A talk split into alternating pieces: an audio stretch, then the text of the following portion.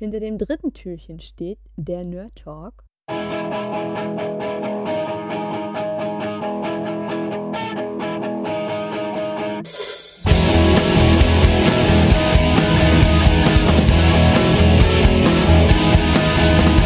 Und herzlich willkommen zu einer neuen Sendung von Nerd Talk. Damit sind wir zigmal dieses Jahr schon durchgestartet und von daher ist es uns eine ganz besondere Ehre, äh, jetzt bei diesem Adventskalender dabei zu sein. Einen lieben Gruß raus an den Lars. Hallo. Einen lieben Gruß zurück rein an den Phil. Hallo Phil. Und hallo Ja. liebe Hörer, vor allem da draußen vor euren Adventskalendern mit euren Rentiersöckchen und den Strickpullis. Jetzt äh, machen wir den, mit den Anfang der Adventskalenderzeit und ja, wir wurden mal gebeten, so ein bisschen zurück auf das Jahr 2016 zu blicken. Was ist eigentlich alles so in den Kinos abgegangen und was war besonders gut oder was war besonders schlecht? Haben wir natürlich eine unfassbare lange Liste. Wir sind immer perfekt im langen Quatschen. Wir versuchen uns kurz halten. Lars, wenn du jetzt so ein Film rauskramen müsstest, 2016, wo du sagst, das war ein richtig, richtig fettes Ding. Welcher wäre das? Ähm, ich weiß gar nicht, ob es für mich der beste Film des Jahres tatsächlich äh, am Ende sein wird und normalerweise wähle ich so einen Film ja auch gar nicht, das erscheint mir irgendwie auch zu eingeschränkt. Für mich aber eine der größten Überraschungen und äh, damit eine der schönsten Kinoerlebnisse dieses Jahr war tatsächlich The Jungle Book, die ähm, CGI-lastige Realverfilmung des beliebten Disney-Klassikers, die mich vor allem deswegen eben positiv überrascht hat, weil ich dachte, okay, das wird, der Trailer ließ es auch schon vermuten, das wird einfach ein trauriger Untergang eines meiner ähm, Kindheitsfavoriten. Und der Film hat es aber im Gegenteil geschafft, mich, mich völlig zu packen von der ersten Einstellung an. Ähm, ein tolles Tempo, eine tolle Rhythmik und eine schöne Geschichte zu erzählen und vor allem auch einen neuen Meilenstein zu setzen, einen neuen Maßstab zu setzen, was CGI angeht. Insofern für mich tatsächlich Jungle Book dieses Jahr ähm, so die schönste und überraschend, überraschendste Entdeckung äh, in meinem Kinojahr und auf jeden Fall äh, ein Film, der, der oben auf meiner Topliste am Ende des Jahres sein wird. Das ist auch wirklich, also der Trailer sah ja sowas von super schlecht aus. Äh, und dann, glaube ich, hast du den äh, zuerst gesehen und hast den hier bei äh, Nerd Talk da mal besprochen und mich äh, wirklich dann davon überzeugt, mir diesen Film auch anzugucken. Und äh, auch für mich ist dieser Film ganz weit oben auf der Top-Liste. Ähm, wirklich ein ganz, ganz großartiger Film und äh, ja, vielleicht auch sogar schon so ein fast so ein kleiner Geheimtipp, weil der Trailer so ganz schlimm war. Was äh, schon im Trailer richtig fett aussah und für mich auf der Top-Liste so gelandet ist, ähm, ist ein relativ aktueller Film. Ähm, der ist irgendwie Anfang November oder sowas gestartet. Das ist äh, Doctor Strange. Ähm, da, da war ich ja vollends begeistert von. Das ist ja der, der äh, aktuelle Film aus dem Marvel Cinematic Universe. Und ähm, ich war, ich war erschlagen von dieser bombastischen 3D-Effektschlacht, die aber wirklich auch gut war, ähm, von diesen, von diesen ganzen Spiegelungen und so weiter und von diesem Witz, den Benedict Cumberbatch da aufgezogen hat, mal auch diese Dok Dok Figu- Figur des Doctor Strange wirklich, wirklich hervorragend und äh, das war so ein Kinobesuch, wo ich ähm, dann rausgegangen bin und sagte, okay, dafür wurde Kino gemacht, diese, diese riesigen Welten, Parallelwelten, so Inception-mäßig haben sich die Welten ja auch teilweise gebogen in Doctor Strange, weil alles irgendwie mit, mit Gedanken Welten irgendwo äh, manipuliert werden kann. Und wenn man das auf großer Leinwand sieht und dann auch noch diesen 3D-Effekte hat, da hat er auch noch super aussah und dann auch noch äh, diesen fetten Sound, war für mich wirklich, also wahrscheinlich der unterhaltsamste Film zumindest 2016. Ganz, ganz großartig. Führt mich tatsächlich für oder leitet schön über zu zwei meiner ganz großen Enttäuschungen dieses Jahr. Ähm, Oh, jetzt bin ich gespannt. äh, Tatsächlich Suicide Squad und Batman wie Superman, die ja auch beide sich im Superhelden-Genre äh, positionieren, was in den letzten Jahren geblüht ist, äh, wie, wie sonst was.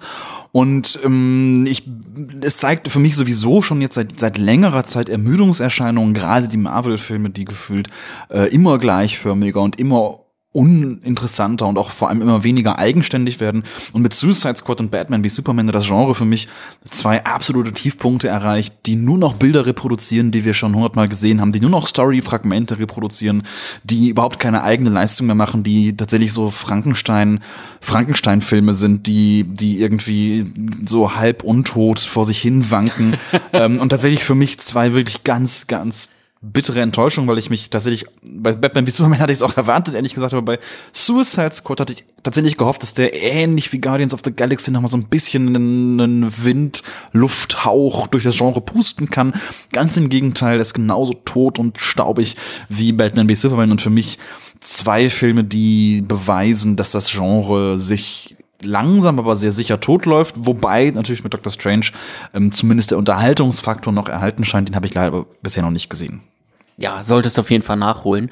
Wobei Suicide Squad fand ich jetzt nicht so super krass, muss ich sagen. Also ähm, das ist einfach wildes, wilde Kaputtmacherei im gesamten Film und ein, ein dickes Fick dich an alle äh, Superhelden-Liebhaber und sowas. Also man muss, glaube ich, einen Kasten Bier in der Mitte haben, um diesen Film wirklich gut zu finden. Aber so krass wie du fand ich den nicht. Aber ich sehe gerade in der Flop-Liste bei dir gibt's noch einen äh, dritten Film und dort sind wir beide einer Meinung, glaube ich. Ähm, The Revenant ganz groß angekündigt gewesen, äh, ganz, ganz groß äh, abgefeiert und äh, hat so ein bisschen die Welt gespalten. Ähm, aber bei uns beiden kam der Film nicht so wahrlich gut an, oder? Nee, für mich tatsächlich ein Film, bei dem ich jetzt gar nicht mal sagen würde, der ist wahnsinnig schlecht oder hat mich irgendwie, äh, also das, das, das gar nicht mal, ich, das ist natürlich ein, ein solider Film, so, aber er hat mich sehr geärgert, weil er so unglaublich überhyped wurde und weil ähm, gerade auch Emanuel Lubezki, dem Kameramann, die Oscars hinterhergeworfen werden, wo er sie in diesem Fall, finde ich, tatsächlich nicht verdient hat, weil die Leistung der Kameraarbeit in The Revenant nicht so beeindruckend ist, dass sie einen weiteren Oscar für denselben Kameramann verdient hat, der schon drei oder vier Oscars hat. Ähm, klar, nur natürliches Licht, keine, keine künstlichen Lichtquellen, also, also, hatten, gibt's aber in, gibt's in der Filmgeschichte auch schon mehrfache Filme, die das noch beeindruckender, Barry Lyndon zum Beispiel von Stanley Kubrick gemacht haben. Äh, und fand ich wahnsinnig unnötig, diesem Film einfach die, diese Lorbeeren hinterherzuschmeißen, die er nicht benötigt und dafür viele Filme dieses Jahr bei den Oscars meines Erachtens außen vor gelassen zu haben, die das einfach mehr verdient gehabt hätten. Das hat mich sehr geärgert und ich mag einfach ganz, äh, äh, also es äh, äh, völlig abseits vom Film, aber ich mag persönlich einfach äh, Alejandro González Iñárritu überhaupt nicht. Ich kann ihn einfach nicht ausstehen. Dafür, aber, aber, aber man muss auch sagen, The Revenant hat ähm, Leonardo DiCaprio den ersten Oscar gebracht. Ja, aber auch das zu Unrecht. Also er spielt in ja, dem Film toll, er aber er hätte den Oscar für andere Filme und viel früher verdient und dass er jetzt ausgerechnet für diesen Film gewinnt, ist auch so ein, ich meine, ja, du spielst halt den Typen, der in ganz viel Maske und ganz viel Fell irgendwie die bitterste Rolle seines Lebens das ist auch so eine Rolle, die nach Oscar schreit. Das ist im Grunde wie in diesem dieser dieses wunderbare Zitat aus Tropic Thunder, wo ich glaube Robert Downey Jr. sagt, naja, du musst halt einen Halbbehinderten spielen, um einen Oscar zu bekommen. Also alles, was du tun musst, einen Halbbehinderten spielen, keinen Vollbehinderten, einen Halbbehinderten spielen, äh, dann dann dann kriegst du einen Oscar. Also natürlich in der natürlich sehr polemisch und äh, so, aber ne, so ein bisschen geht's in die Richtung. Es gibt halt ein paar Rollen, die garantieren dir einen Oscar, egal wie gut du in Film tatsächlich bist. Und natürlich hat DiCaprio den Oscar verdient, aber wie gesagt, er hat so viel geleistet in seiner Karriere, da gehört The Revenant auch für mich tatsächlich nicht zu seinen Höchstleistungen. ähm, wir haben auch noch ein paar andere Filme und es ist ja schon wieder fast Halbzeit. Die Zeit, die rennt schon wieder. Ähm, ich würde gleich noch mal mit dir gerne auf gerade auf die kleinen Filme gucken. Ich, ich habe in meinem Letterbox-Profil mal nachgeguckt. Zum äh, aktuellen Stand habe ich knapp 200 Filme dieses Jahr gesehen. Das ist, äh, da gibt's welche, die haben schon viel mehr gesehen, aber da sind auch viele kleine Filme dazwischen gewesen, die auch eine Erwähnung wert sind. Ich möchte noch mal ähm, zwei große Filme aus dem Kino in, bei mir in den Fokus rücken. Einerseits Arrival, ein äh, Filmstart von Ende November. Äh, für mich der äh, hypnotischste und majestätischste und, und, und mitreißendste Film schlechthin. Der hat mich wirklich in die Leinwand aufgesogen, von der ersten bis zur letzten Sekunde, ähm, wie dort Kommunikation mit den Aliens aufgebaut wird. Wirklich sowas von hervorragend. Dieses Gefühl, so in der Leinwand, in dem Film drinne zu sein, hatte ich lange, lange, lange nicht mehr. Also dieses Jahr glaube ich noch nie. Und äh, ich meine, Film ist noch ganz aktuell in den Kinos. Ähm, guckt euch den auf jeden Fall an. Und äh, wo ich im Gegensatz zu vielen anderen sehr enttäuscht war, äh, war Willkommen bei den Hartmanns, ein äh, auch mehr oder weniger aktueller Film, der mir viel zu rassistisch geworden ist und viel zu leicht, als dass er diese Flüchtlingsthematik aufgearbeitet hat. Hat mich sehr aufgeregt, dieser Film. Und äh, für mich persönlich tatsächlich ein Film, der viel zu viel Lorbeeren abbekommen hat. Einer der größten Flops für mich dieses Jahr. Ähm, Aber es gibt zum Glück auch ganz, ganz viele kleine Filme, die eher so in einem Programmkinos liefen und nicht den großen Multiplexen. Was hast du denn da so äh, für, für einen Film, den du ganz besonders hervorheben willst für das Jahr 2016? Für mich tatsächlich die Entdeckung des Jahres, was gerade einen kleineren Autorenfilm angeht, ist äh, der belgische, ich glaube belgisch-französische Co-Produktion.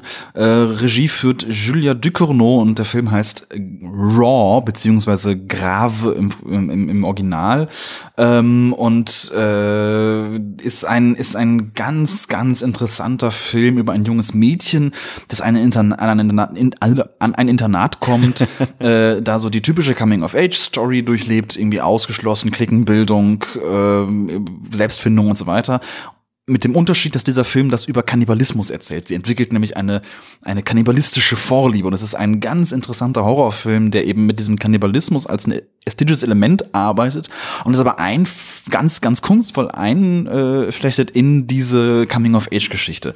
Super spannender Film, total interessant und hochgradig sehenswert. Ich glaube, er hat noch immer keinen deutschen Start bekommen, äh, keinen deutschen Starttermin. Ähm, aber wird das hoffentlich noch, noch wird, das wird hoffentlich noch passieren. Ah, doch, äh, nee, doch nicht. Nee, sorry. Gut, er hat noch keinen Termin, soweit das momentan abzusehen ist, aber ähm, hoffentlich bekommt er eine dicke Empfehlung, meine Entdeckung, was äh, kleine Filme angeht. Ich glaube sogar ihr Debütfilm. Für ähm, die kleinen Filme sind bei mir zwei deutsche Filme in 2016 besonders hervorgetreten. Einerseits mit Bjarne Mädel, zum Beispiel in der Hauptrolle 24 Wochen. Da spielt er ein äh, Familienvater, hat entsprechend auch eine Frau und die, be ähm, die beiden werden Eltern. Sie ist schwanger und es stellt sich heraus, dass das werdende Kind Trisomie 21 hat. Und die beiden müssen sich dann damit auseinandersetzen, wollen sie dieses Kind austragen, wollen sie es nicht austragen und wie geht die Umwelt damit um. Das war ein Film, der mich sehr, sehr stark beklemmt hat und wirklich übel übelst äh, dann auch zum Heulen gebracht hat, weil der so mitreißend war. Ähm, ein, ein sehr schwieriger und intensiver Film, aber gerade deswegen für mich auch ein Top-Film. Und unser deutscher Oscar-Kandidat 2017 muss natürlich auch noch erwähnt werden. Toni Erdmann, ein ähm, Film, äh, ja, ein bisschen dramatisch, komödiantisch aufgezogen, aber eigentlich dann doch zutiefst dramatisch, traurig, melancholisch, ein äh, ja ein ein Vater auf der auf dem verzweifelten Versuch äh, wieder Kontakt mit seiner äh, Tochter aufzubauen, die quasi eine Jetsetterin ist und als Business Consultant quer durch die Welt tingelt und ähm, dort ja im Grunde äh, der gesamten Gesellschaft einen Spiegel vorhält. Ähm, wie gesagt, Oscar Kandidat 2017 hervorragend für mich, großer großer Film. Ja, insgesamt war es ein starkes Jahr. Es blieben natürlich jetzt noch viele Filme. Ich glaube, unsere Zeit ist oh, langsam, ja. langsam schon so überschritten. Lang, scheiße, wir sollten Name-Dropping betreiben. Einfach so zack, zack, zack, Film. Ja, tatsächlich dicke, dicke Empfehlung für mich. Patterson, der neue Jim Jarmusch-Film, muss man, glaube ich, nicht erwähnen. Äh, und der, die, der kleine deutsche Horrorfilm äh, Der Nachtmar ganz oh, wunderbar, ganz auch auf jeden Fall erwähnenswert. Für mich, für dich, glaube ich, gar nicht so sehr.